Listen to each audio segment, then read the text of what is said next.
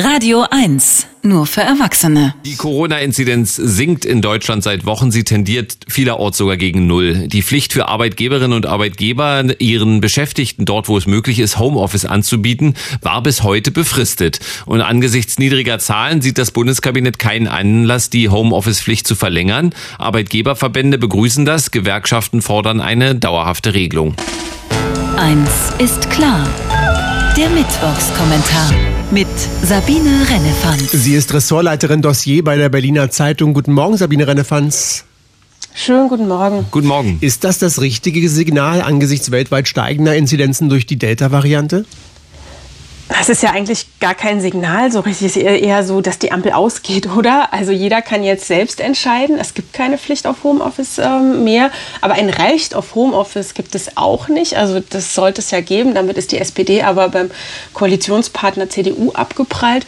Und äh, ich denke, dieses sang- und klanglose Auslaufen der Homeoffice-Pflicht äh, ist vor allem eine verpasste Chance. Also während bei den Schulen jetzt schon wieder vom Wechselunterricht im Herbst geredet wird, weil die Schulen nach der großen Reisewelle zur Drehscheibe der Pandemie werden können, so hat es ja der Gesundheitsminister Spahn formuliert, wird bei den Betrieben so getan, als könnte jetzt alles so wie vorher weitergehen. Also ich bin überzeugt davon, dass es nicht so weitergehen wird, dass wir nicht so arbeiten werden wie vor der Pandemie. Auch wenn sich das manch Arbeitgeber vielleicht wünscht, wird es sicher keine Rückkehr zur Präsenzkultur geben können. Also das kann man sich epidemiologisch ausrechnen, ähm, weil eben nach der Reisewelle auch Großraumbüros zu Drehscheiben werden können und die Hygienevorschriften Vorschriften gelten weiter und ähm, mich ärgert immer noch, sorry, das muss ich jetzt noch mal sagen, dass von Kindern mit äh, Pflichttests pro Woche viel mehr abverlangt wird als von Arbeitnehmern, denen es freigestellt wird, ob sie sich testen.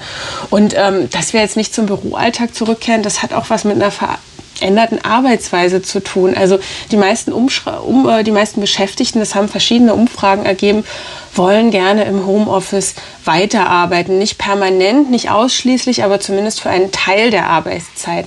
Und man müsste sich eigentlich jetzt fragen, wozu brauchen wir eigentlich noch Büros? Also um die Mitarbeiter besser zu überwachen, für sozialen Austausch und Kontakte, um mit dem Chef bei der Zigarettenpause zu quatschen und eben zu schmeicheln oder um mal eine Pause von den Kindern zu haben.